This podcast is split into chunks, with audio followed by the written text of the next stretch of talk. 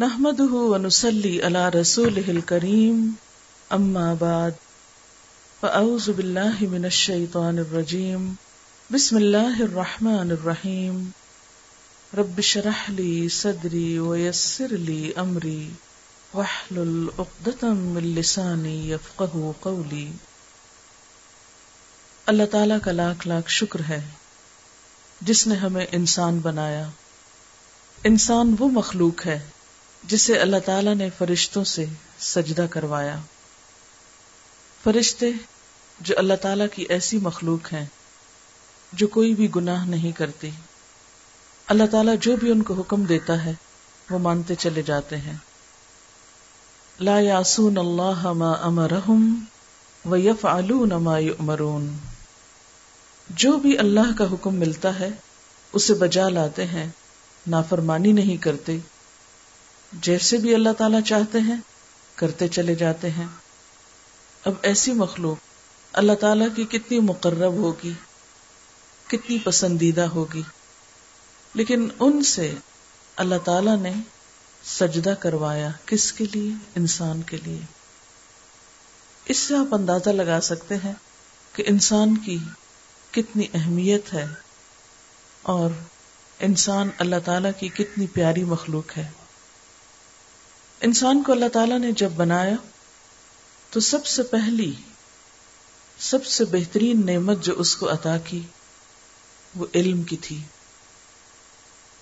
قرآن پاک میں اللہ تعالیٰ فرماتے ہیں وہ علامہ آدم السما اک اللہ اور آدم علیہ السلام کو تمام چیزوں کے نام سکھا دیے۔ پہلی چیز علم تھی جو انسان کو نصیب ہوئی۔ پھر ہم دیکھتے ہیں کہ نبی اکرم صلی اللہ علیہ وسلم جب دنیا میں تشریف لائے تو بھی سب سے پہلی وہی کے الفاظ کیا ہیں؟ اقرا پڑھو۔ اقرا بسم ربک الذی خلق۔ اور صرف پڑھو نہیں، بلکہ اپنے رب کا نام لے کر پڑھو جس نے پیدا کیا۔ پھر ہم دیکھتے ہیں کہ نبی اکرم صلی اللہ علیہ وسلم کو دعا سکھائی گئی۔ وقل رب زدنی علما۔ اور آپ کہیے کہ اے رب، میرے علم میں اضافہ فرما۔ اس سے اندازہ ہوتا ہے کہ علم کی ہماری زندگی میں کتنی اہمیت ہے۔ نبی صلی اللہ علیہ وسلم کا فرمان بھی آپ سب جانتے ہیں کہ طلب العلم فریضت اللہ کل مسلم۔ علم کا حاصل کرنا ہر مسلمان پر فرض ہے۔ یعنی خواہ کوئی مرد ہو یا عورت ہو سب کے لیے ضروری ہے کہ وہ علم حاصل کریں۔ حضرت معاویہ رضی اللہ تعالیٰ عنہ سے مروی ہے کہ حضور صلی اللہ علیہ وسلم نے فرمایا، اللہ تعالیٰ جس کے ساتھ بھلائی کا ارادہ فرماتا ہے، اسے دین کی سمجھ عطا کرتا ہے۔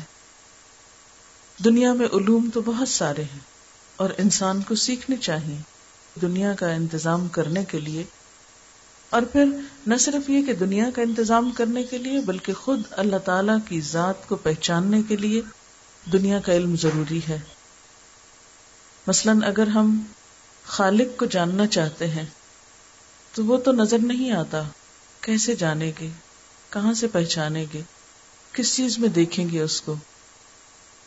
اس کی مخلوق میں دیکھیں گے، اس کی بنائی ہوئی چیزوں میں، اس کی ان نشانیوں کے ذریعے اس کو پہچانیں گے۔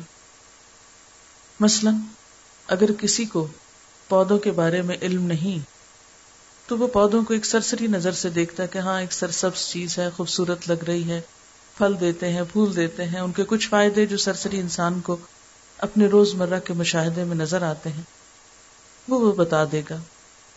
اس کو صرف اس حد تک ان پودوں سے دلچسپی ہوگی کہ ان سے اسے کچھ فائدہ حاصل ہوتا ہے۔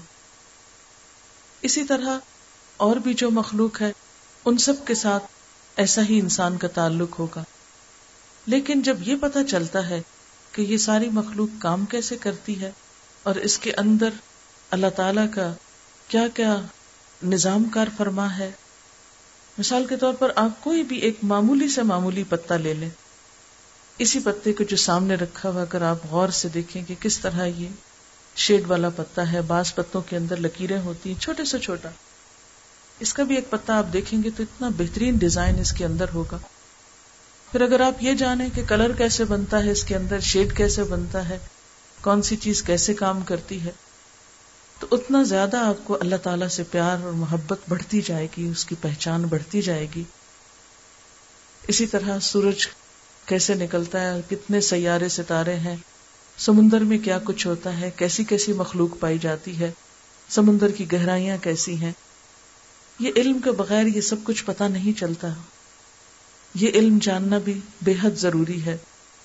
بلکہ دلچسپ بات یہ ہے کہ قرآن پاک کی جو پہلی وہی نازل ہوئی، اس میں صرف یہ نہیں کہا گیا کہ دین کا علم حاصل کرو، بلکہ کیا فرمایا اقرا بسم ربک الذی خلق خلق الانسان من علق۔ کہ انسان کو الگ سے پیدا کیا۔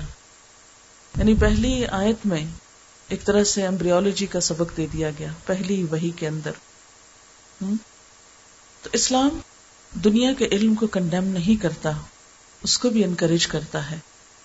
لیکن جیسا کہ آپ جانتے ہیں کہ دنیا کے علم کی وجہ سے آدم علیہ السلام کو سجدے کا حکم تو ہوا، لیکن یہ علم انہیں شیطان کے شر اور وسوسوں سے نہیں بچا سکا۔ اور شیطان جو ان کا دشمن تھا، اس سے وہ نہ بچ سکے۔ آج آپ دیکھیں دنیا میں کیا ہو رہا ہے۔ انسان نے بہت کچھ سیکھ لیا، بہت کچھ جان لیا۔ وہ چاند تک پہنچ چکا اور سیاروں کو مسخر کرنے کی فکر کر رہا ہے۔ سمندر کی گہرائیوں میں اتر کر وہاں کے رہنے والی مخلوق کے بارے میں تفصیلات جانتا ہے۔ پہاڑوں کے اندر، زمین کے اندر اس کی طے تک پہنچ چکا ہے۔ لیکن یہی انسان انسان کے لیے کتنا بڑا خطرہ بن چکا ہے۔ یہی انسان انسان کا دشمن بن چکا ہے۔ آپ ایک گھر کی سطح سے لے کر ایک قوم کی سطح پر اور قوم کی سطح سے لے کر بین الاقوامی سطح پر دیکھیے کہ انسان کو کس چیز سے خطرہ ہے، کس چیز کی پریشانی ہے۔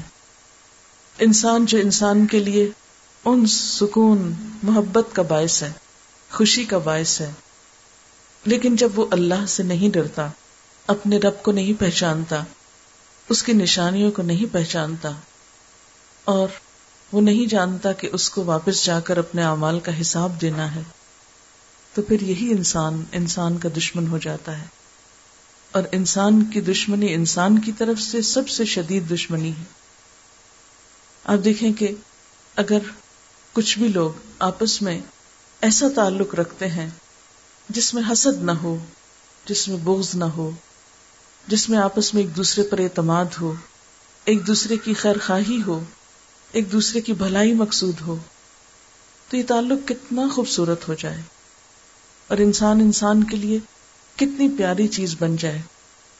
یہی ہمارا دین دراصل ہم کو سکھاتا ہے۔ لیکن بسا اوقات جب ہم یہ جانتے نہیں ہوتے کہ ان تمام چیزوں کے پیچھے اجر کتنا ہے، اور اس سلسلے میں ہماری ذمہ داری کیا ہے اور پھر یہ کہ صرف جان لینے سے بھی بات نہیں بنتی۔ ضرورت ہمیشہ اس بات کی رہتی ہے کہ انسان کو یاد دہانی ہوتی رہے۔ تو اس بنا پر علم ہدایت اللہ تعالی کی طرف سے آئی ہوئی کتاب کا علم بہت ضروری ہے۔ اور یہ علم صرف اتنا ہی نہیں، علم جو ہے وہ اس کی ظاہریت ہی نہیں کہ کچھ چیزوں کو رٹ لیا جائے یا اور کچھ چیزوں کو یاد کر لیا جائے۔ بلکہ اس کی روح تک پہنچنا بہت ضروری ہے۔ اسی وجہ سے یہاں اس حدیث میں کیا فرمایا گیا کہ جس کے ساتھ اللہ بھلائی کا ارادہ کرتا ہے، اس کو دین کی سمجھ دیتا ہے۔ سمجھ کا کیا مطلب ہے؟ کہ وہ صرف ظاہری نالج یا صرف انفارمیشن کی حد تک نہیں اس کو لیتا، بلکہ اس کے اندر کیا ہے؟ اس کا مقصد کیا ہے؟ اس کی حقیقت کیا ہے؟ یہ چیز انسان کو عطا ہوتی ہے۔ جیسا کہ قرآن پاک میں فرمایا گیا یو تل حکمت یشا الحکمت فقد اوتی خیرن کثیرا۔ وہ حکمت عطا کرتا ہے جس کو چاہتا ہے، اور جس کو حکمت دے دی گئی، اس کو بہت بڑی بھلائی مل گئی۔ اور یہ حکمت کیا ہے؟ حکمت کا لفظ حکم سے نکلا، حکم فیصلے کو کہتے ہیں۔ کون سا کام کس وقت کیسے کرنا چاہیے؟ اس بات کا صحیح ڈسیزن اس کو حکمت کہتے ہیں۔ یہی دین کی سمجھ ہے۔ یعنی محض علم حاصل ہو جانا کافی نہیں، بلکہ اس علم کو کہاں، کیسے، کس وقت اپلائی کرنا چاہیے، اس کا نام حکمت ہے۔ مثلا، ایک شخص اگر صرف میڈیسن پڑھ لے اور کچھ دوائیوں کے نام یاد کر لے اور کچھ بیماریوں کے نام یاد کر لے، اور صرف یہ جانے کہ سر درد کے لیے یہ گولیاں ہیں، بخار کے لیے یہ دوا ہے آپ نے دیکھا ہوگا وہ یہ نہیں عام طور پہ جانتا ہوتا کہ کس مریض کو کتنی ڈوز دینی چاہیے۔ بہت سے لوگ سر درد کی دوائیاں خود کھاتے رہتے ہیں، بخار ہو جائے تو بچوں کو خود علاج کرتے رہتے ہیں۔ لیکن وہ کبھی یہ نہیں جانتے کہ کون سا علاج کب اور کتنا کرنا چاہیے۔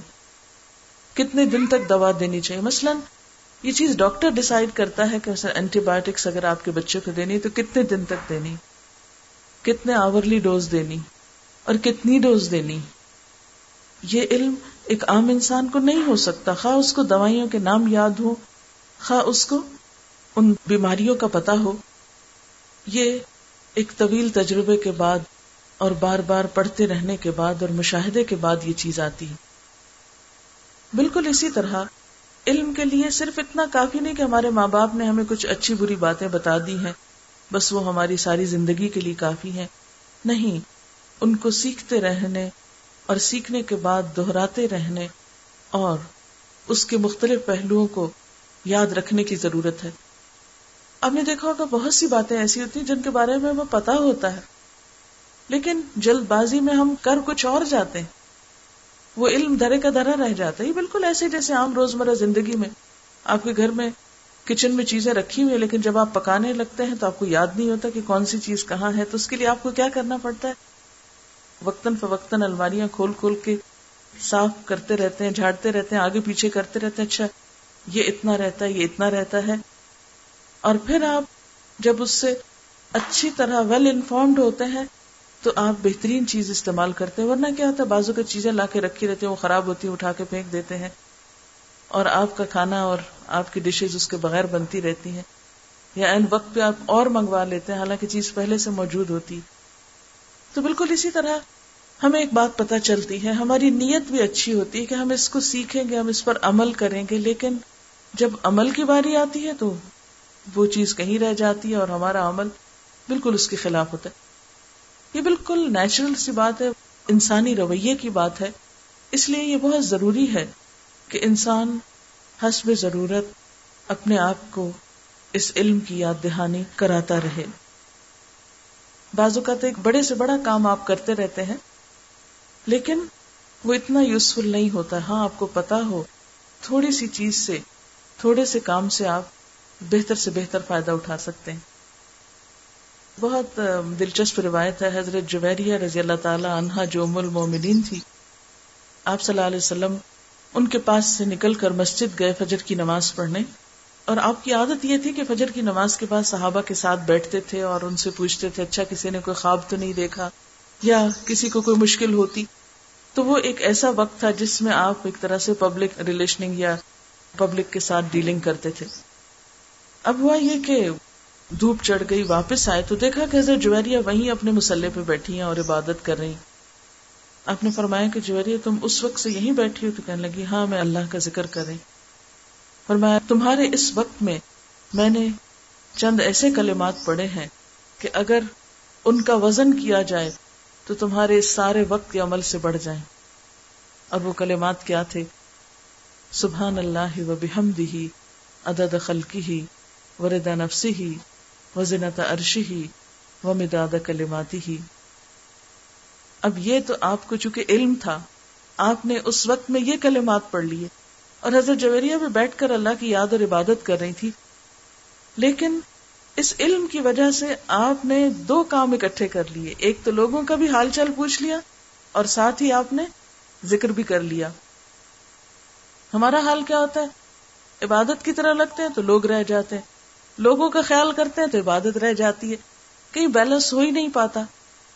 اس کے لیے بہت ضروری ہے یہ جاننا کہ کہاں کتنا کیسے کیا کرنا ہے؟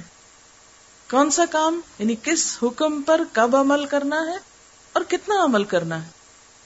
بعض لوگ ایسے وقت میں نفل پڑھتے رہتے ہیں جب نفل پڑھنے سے زیادہ بہتر بھی ایک کام ہو سکتا ہے، زیادہ اجر والا کام ہو سکتا ہے۔ اور بعض لوگ ایسے وقت میں نفل چھوڑ دیتے ہیں جب نفل پڑھنا بہت اجر و ثواب کی بات ہو سکتی ہے۔ تو یہ سب چیزیں کیسے پتہ چلتی ہیں؟ جاننے سے، علم حاصل کرنے سے۔ حضرت ابو حریر رضی اللہ تعالی عنہ سے روایت ہے کہ رسول اللہ صلی اللہ علیہ وسلم نے فرمایا، جو لوگ خدا کے کسی گھر میں جمع ہو کر قرآن کی تعلیم اور مذاکرہ کرنے میں مشغول ہوتے ہیں، تو فرشتے انہیں گھیر لیتے ہیں۔ یعنی بہترین علم کیا ہے؟ گھر میں کتنا پڑھ سکتے ہیں؟ انسان اگر گھر میں ہی پڑھا جاتا تو بچوں کو کیوں اسکول بھیجتے ہیں اتنی فیس دے کے؟ آپ خود پڑھے لکھے پڑھا لیجیے ان کو گھر۔ لیکن آپ جانتے ہیں کہ وہ جاتے ہیں اور پھر ایک سسٹم کے اندر جب ہوتے ہیں تو اس سے فائدہ جب اٹھاتے ہیں۔ حالانکہ آپ کو اتنی مشکل ہوتی ہے، سویرے سویرے اٹھتے ہیں، ان کو چھوڑ کے آتے ہیں، لے کے آتے ہیں، آپ کا وقت لگتا ہے، آپ کی نیند قربان ہوتی ہے، بہت کچھ کرتے ہیں۔ لیکن آپ کو معلوم ہے کہ جو کچھ سسٹم کے اندر رہ کے وہ سیکھ سکتے ہیں، وہ گھر میں رہ کے نہیں سیکھ سکتے۔ لہذا آپ صلی اللہ علیہ وسلم نے اکٹھے ہو کر پڑھنے کی فضیلت بتائی۔ کہ جب کچھ لوگ اس طرح مل کر پڑھتے ہیں، تو فرشتے ان کو گھیر لیتے ہیں۔ رحمت الہی ان کا احاطہ کرتی ہے۔ سکینت ان پہ نازل ہوتی ہے۔ اور اللہ تعالیٰ اپنے مقرب فرشتوں میں ان کا ذکر کرتے ہیں۔ یعنی جو فرشتے اللہ تعالیٰ کے بہت قریب ہیں، ان کو بتاتے ہیں، دیکھو دنیا میں فلاں جگہ پر فلاں لوگ مل کر میری کتاب پڑھ رہے ہیں۔ جو کوئی علم کی تلاش میں ایک راستے پر چلتا ہے اللہ تعالیٰ اس کے لیے جنت کی راہ آسان کر دیتے ہیں، جس کو اس کے عمل نے پیچھے کر دیا، اسے اس کا نصب آگے نہیں کر سکتا۔ یعنی علم حاصل کرنے کے بعد پھر عمل بھی ہونا چاہیے، ورنہ دنیاوی مرتبہ اور مقام انسان کو بڑا نہیں کر سکتا۔ پھر اسی طرح یہ کہ قرآن پاک میں اللہ تعالیٰ فرماتے ہیں کہ سیکھنے والے اور نہ سیکھنے والے برابر نہیں ہوتے۔ سورت الزمر کی آیت نمبر نو میں فرمایا قل هل يستوي الذين يعلمون والذين لا يعلمون کہہ دیجیے، کیا برابر ہو سکتے ہیں وہ لوگ جو جانتے ہیں اور وہ جو جانتے نہیں ہیں؟ اسی لیے آپ صلی اللہ علیہ وسلم نے ان لوگوں کو خاص طور پر جو قرآن سیکھتے اور سکھاتے ہوں، سب سے بہترین قرار دیا۔ یعنی سارے علم سیکھنا جو ہے وہ ثواب کا کام ہے۔ عزت کی بات ہے، لیکن ظاہر ہے کہ اللہ کی کتاب تو پھر اللہ کی کتاب ہے نا۔ جس نے اجر دینا ہے، کتاب بھی اسی کی ہے۔ آپ صلی اللہ علیہ وسلم نے فرمایا، خیرکم من تعلم القرآن وعلمہ تم میں بہترین ہے وہ جو قرآن سیکھے اور اس کی تعلیم دے۔ حضرت عبداللہ بن مسعود سے روایت ہے کہ نبی صلی اللہ علیہ وسلم نے فرمایا، رشک جائز نہیں، مگر دو لوگوں پر۔ ایک وہ جسے اللہ نے مال دیا ہو اور وہ اسے اللہ کے راستے میں خرچ کرے۔ دوسرا وہ جسے اللہ نے علم دیا ہو اور وہ اس کے مطابق فیصلہ کرے اور لوگوں کو اس کی تعلیم دے۔ حضرت ابو حرار رضی اللہ تعالی عنہ فرماتے ہیں کہ آپ صلی اللہ علیہ وسلم نے فرمایا، دنیا ملعون ہے اور جو اس میں ہے یعنی جو سامان اس میں ہے، وہ بھی۔ سوائے اللہ کے ذکر کے اور اس سے متعلق چیزوں کے اور عالم اور متعلم کے یعنی سیکھنے والے اور سکھانے والے کے کہ یہ جہاں بھی ہوں گے اللہ کی رحمت میں ہوں گے۔ دنیا کے معاملات کیا ہے مثلاً اب گھر میں بھی بیٹھے ہیں تو کوئی نہ کوئی غصہ کرنا شروع کر دیتے ہیں یا کسی کا فون آ جاتا ہے، بیک بائٹنگ شروع کر دیتے ہیں، بازار نکلتے ہیں تو وہاں سو خرابیاں ہوتی ہیں۔ یعنی کہیں بھی انسان ہاتھ ڈالتا ہے تو کوئی نہ کوئی گناہ ضرور سمیٹ لیتا ہے۔ جیسے لوہے کے ساتھ میگنیٹ چمٹتا جاتا ہے نا، ذرے چھوٹے چھوٹے، آپ نے وہ برادہ سا دیکھا ہوگا۔ کہیں سے ادھر سے تھوڑا چمٹا، ادھر سے زیادہ چمٹا۔ لیکن جب آپ سیکھنے اور سکھانے کی اسٹیٹ میں ہوتے ہیں، تو آپ مسلسل اللہ تعالی کی رحمت میں ہوتے ٹھیک ہے، ہم یہ تو نہیں کر سکتے کہ دنیا کے سارے کام چھوڑ کے صرف یہی کام کریں۔ لیکن دنیا کے سارے کام کرنے کے ساتھ تھوڑا سا وقت اس کے لیے بھی ضرور نکالے سارے کاموں سے مراد اچھے کام ہے ضرورت کے کام ہے خراب کام نہیں۔ صفوان بن اسال بیان کرتے ہیں کہ میں رسول اللہ صلی اللہ علیہ وسلم کے پاس حاضر ہوا۔ آپ اس وقت سرخ چادر اوڑے مسجد میں تشریف فرما تھے۔ میں نے عرض کیا، یا رسول اللہ صلی اللہ علیہ وسلم، میں تلاش علم میں حاضر ہوا ہوں۔ آپ نے فرمایا، مرحبا، ویلکم، اے طالب علم۔ فرشتے طالب علم کو ہر طرف سے گھیر لیتے ہیں، اپنے پروں کے سائے میں لیتے ہیں۔ ایک پر ایک جمع ہوتے ہیں۔ یہاں تک کہ علم کی محبت میں سب سے نچلے آسمان تک چلے جاتے ہیں۔ یعنی اس قدر ویلکم کرتے ہیں اور اتنا خوش ہوتے ہیں جو شخص سیکھنے کے لیے گھر سے نکلتا ہے اس کے لیے۔ حضرت ابو دردا سے روایت ہے، رسول اللہ صلی اللہ علیہ وسلم نے فرمایا، جو شخص ایسے راستے پر چلے جس میں وہ دین کا علم تلاش کرے، تو اللہ تعالیٰ اس کے لیے جنت کا راستہ آسان کر دیتے ہیں۔ فرشتے طالب علم کے لیے اس کے اس عمل سے خوش ہو کر اپنے پر رکھ دیتے ہیں۔ عالم کے لیے آسمان اور زمین کی ہر مخلوق حتیٰ کہ پانی میں مچھلیاں مغفرت کی دعا کرتی ہیں۔ اور عالم کی فضیلت عبادت گزار پہ ایسی ہے جیسے چاند کو ستاروں پہ فضیلت حاصل ہے۔ اور علماء انبیاء کے وارث ہیں۔ اور انبیاء اپنے ورثے میں درہوں میں دینار نہیں چھوڑتے، پیسے نہیں چھوڑتے۔ وہ تو علم ہی ورثے میں چھوڑ کر جاتے ہیں۔ بس جس نے وہ علم حاصل کیا، اس نے شرف اور فضل کا ایک بڑا حصہ حاصل کر لیا۔ اور بات یہ نا کہ جب آپ دنیا کے علم میں ہائیسٹ ڈگری لیتے ہیں، تو دنیاوی اعتبار سے آپ کو بہت عزت ملتی ہے۔ دنیا والے آپ کو بہت چاہتے ہیں۔ اسی طرح جب آپ دین کے معاملے میں کوئی ڈگری لیتے ہیں، تو ہو سکتا ہے دنیا والے آپ کی قدر نہ کریں۔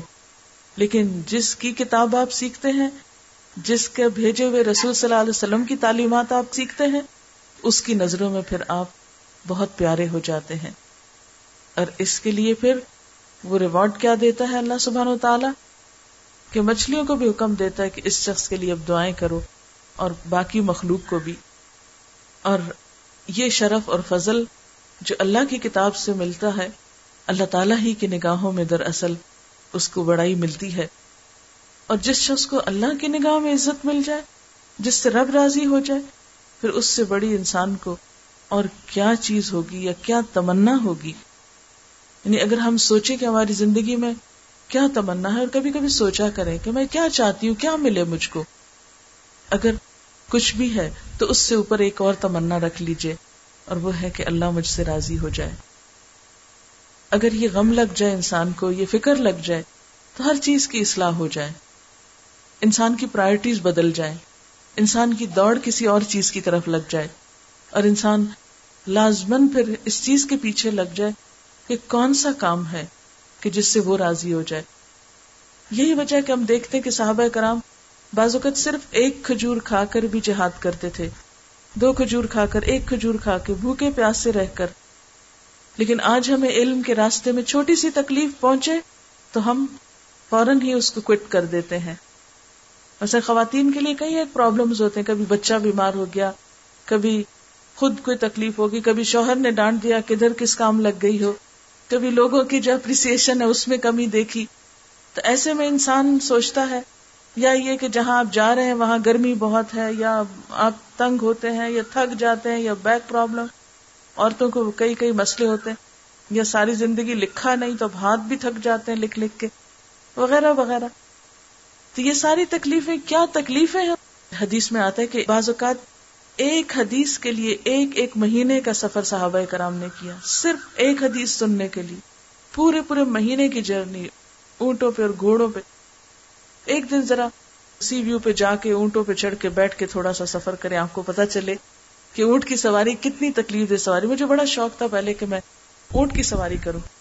میں یہاں آئی کچھ سال پہلے تو میں تھوڑی دیر کے لیے صرف اونٹ پہ چڑھنے کے لیے۔ تجربہ کرنے اس کے بعد کانوں کو ہاتھ لگائے، کوئی بھی مجھے کہے تو میں اس پہ بیٹھنے کو تیار نہیں ہوتی۔ اور مجھے قدر آتی ہے کہ کس طرح صحابہ کرام نے اونٹوں کا سفر کیا، کیونکہ اتنا ہلا دیتا اور اتنا تھکاتا ہے انسان کو۔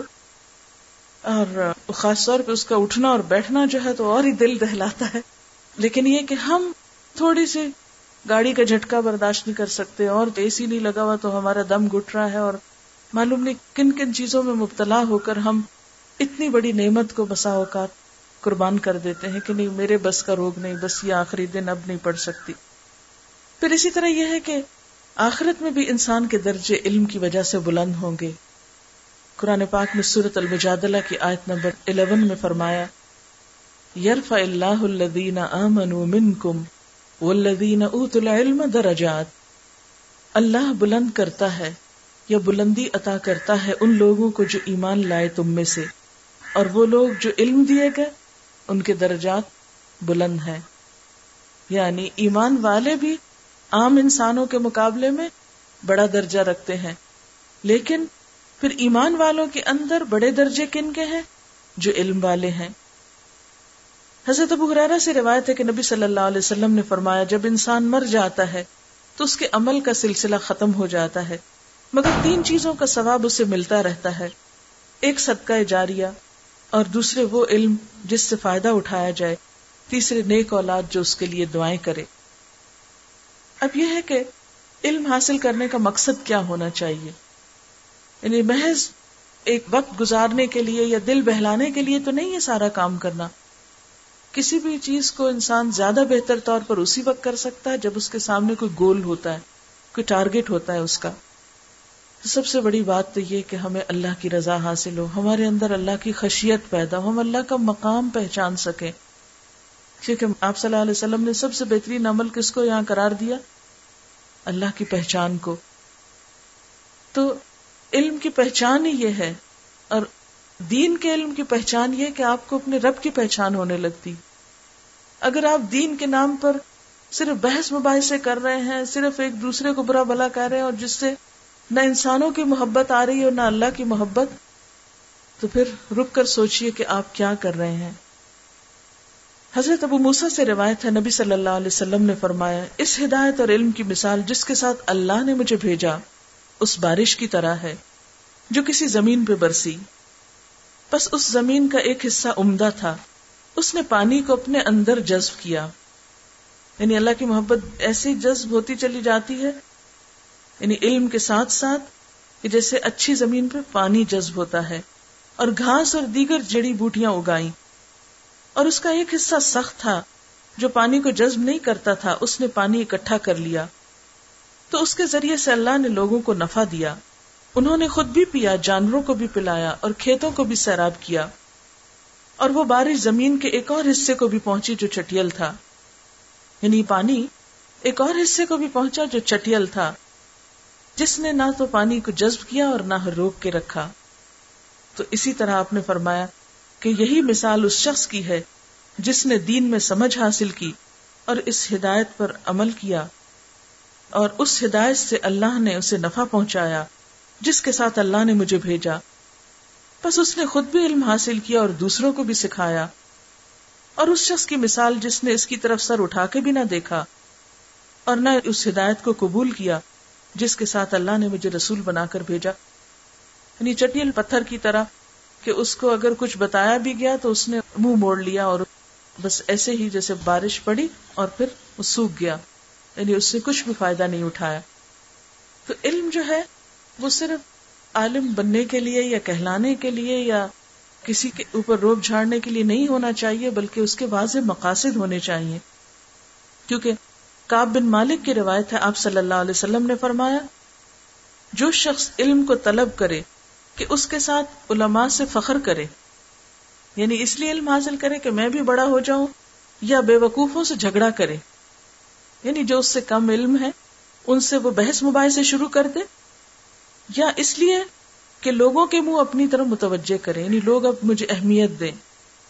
اللہ تعالی اس کو آگ میں ڈالیں گے۔ یعنی ایسا علم جو ہے وہ انسان کے حق میں نہیں، اس کے خلاف جائے گا۔ حضرت ابو حرارہ سے روایت ہے، نبی صلی اللہ علیہ وسلم نے فرمایا، قیامت کے دن لوگوں میں سے سب سے پہلے جس کا فیصلہ لایا جائے گا وہ ایک شہید ہوگا۔ اور اللہ تعالیٰ اس سے اپنے احسانات یاد کرائے گا، وہ اس کو مان لے گا۔ پھر اللہ تعالیٰ پوچھے گا، میرے احسان پا کر تو نے کیا کیا؟ نعمتیں پا کر تو نے کیا کیا؟ وہ کہے گا، یا اللہ، میں نے اپنی جان تیری راہ میں قربان کی۔ اللہ تعالیٰ فرمائے گی تو نے جھوٹ کہا تو تو اس لیے جان قربان کر کے آیا کہ لوگ تجھے بہادر کہیں۔ اور دنیا میں تجھے شہرت ہو گئی اسی طرح پھر ایک بہت سخی کے بارے میں اور پھر حکم ہوگا، جاؤ اسے لے جاؤ اور جہنم میں ڈالو، اس لیے کہ یہ سب دکھاوے کا تھا۔ پھر یہی معاملہ قرآن پاک کے ایک عالم کے ساتھ کیا جائے گا، جس نے قرآن اس لیے سیکھا تاکہ لوگوں میں اس کی بہت شہرت ہو جائے۔ پھر اس کو بھی اسی طرح منہ کے بل آگ میں کھینچ کے ڈالا جائے گا۔ اس سے کیا پتا چلتا ہے کہ محض سیکھ لینا ہی کافی نہیں بلکہ علم کے آداب اور علم کے ساتھ جو مینرز ہونے چاہیے اور جو نیت اور اس کے ساتھ جذبہ ہونا چاہیے اور عمل ہونا چاہیے، وہ بھی ضروری ہے۔ پھر یہ کہ عورتوں کو بھی خاص طور پر علم حاصل کرنے کی تاکید کی گئی ہے۔ قرآن پاک میں اللہ تعالیٰ ازواج متحرات کو فرماتے ہیں آیات اللہ اے ازواج متحرات تمہارے گھروں میں جو بھی اللہ کی آیات میں سے اور حکمت کی باتوں میں سے پڑھا جاتا ہے، اس کا ذکر کرو۔ ذکر کرو سے مطلب یہ ہے کہ خود بھی پڑھو، اور ذکر کرو یعنی دوسروں سے بھی ذکر کرو۔ تو اس سے کیا پتا چلتا ہے؟ کہ علم کے میدان میں صرف مرد ہی نہیں، عورتیں بھی اہم ہیں۔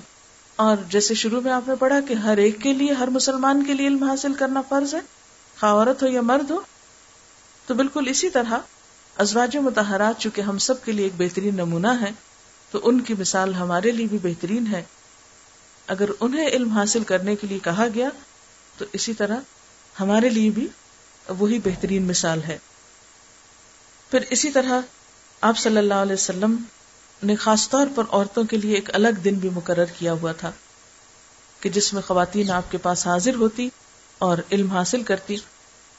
پھر آپ جانتے ہیں کہ حضرت عائشہ رضی اللہ تعالیٰ عنہ اور دیگر امہات المومنین نے علم حاصل کیا اور لوگوں کو سکھایا اور اس میں ہم دیکھتے ہیں کہ اڑتالیس سال تک آپ صلی اللہ علیہ وسلم کی وفات کے بعد نصف سینچری حضرت عائشہ رضی اللہ تعالیٰ عنہ امت کی عورتوں اور مردوں سب کو تعلیم دیتی رہی اور بہترین طرح لوگوں کو سکھاتی رہی اور ینگ ایج میں آپ صلی اللہ علیہ وسلم کے ساتھ شادی کا ایک مقصد یہ بھی تھا کہ وہ گھر کی زندگی میں قریب تر آپ کے رہ کر آپ سے سیکھیں اور پھر دوسروں تک پہنچائیں، کیونکہ دوسرے صحابہ کے لیے آپ کے گھر میں رہ کر اس طرح سیکھنا جو تھا، وہ اتنا ممکن نہیں تھا۔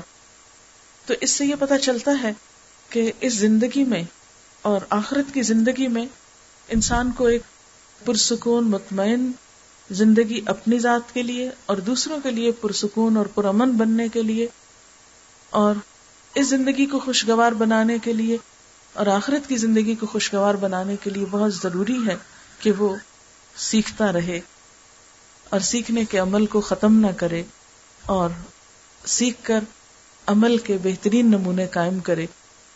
اگرچہ یہ راستہ مشکل ہے، لیکن جنت کا راستہ تو ہے ہی مشکل۔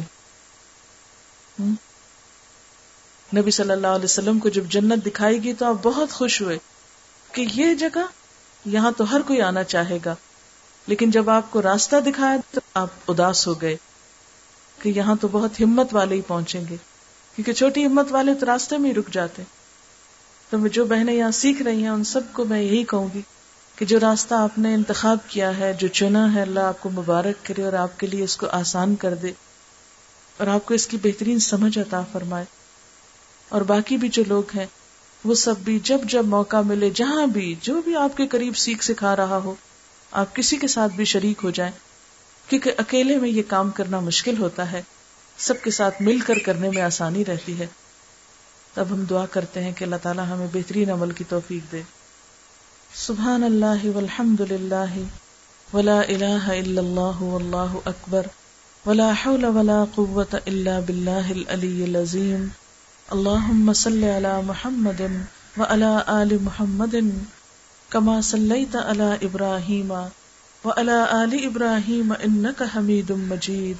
اللہم بارک علی محمد وعلى آل محمد كما بارکت علی ابراہیم وعلى آل إبراهيم إنك حميد مجيد ربنا آتنا في الدنيا حسنة وفي الآخرة حسنة وقنا عذاب النار۔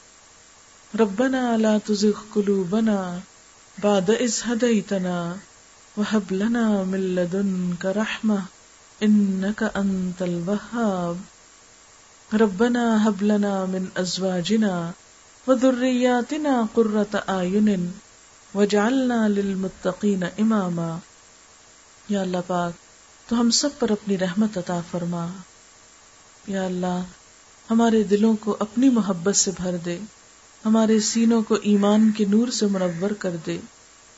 ہمیں ایسے کاموں کی توفیق دے جن سے تو راضی ہو جائے۔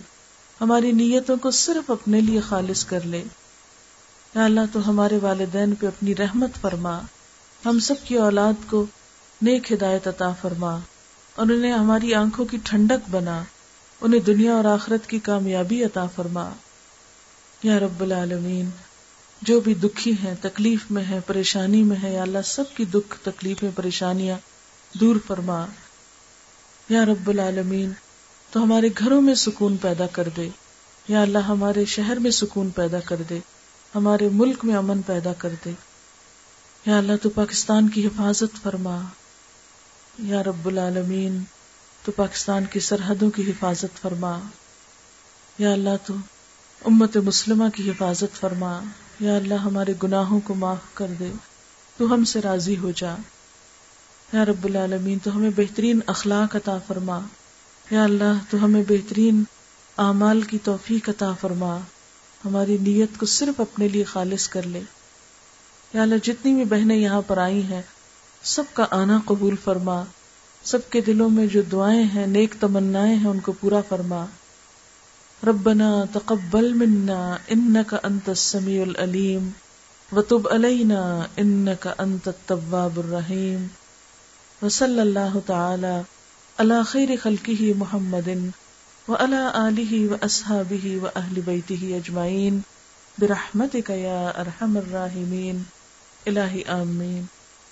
سبحانك اللهم وبحمدك نشهد أن لا إله إلا أنت نستغفرك ونتوب إليك.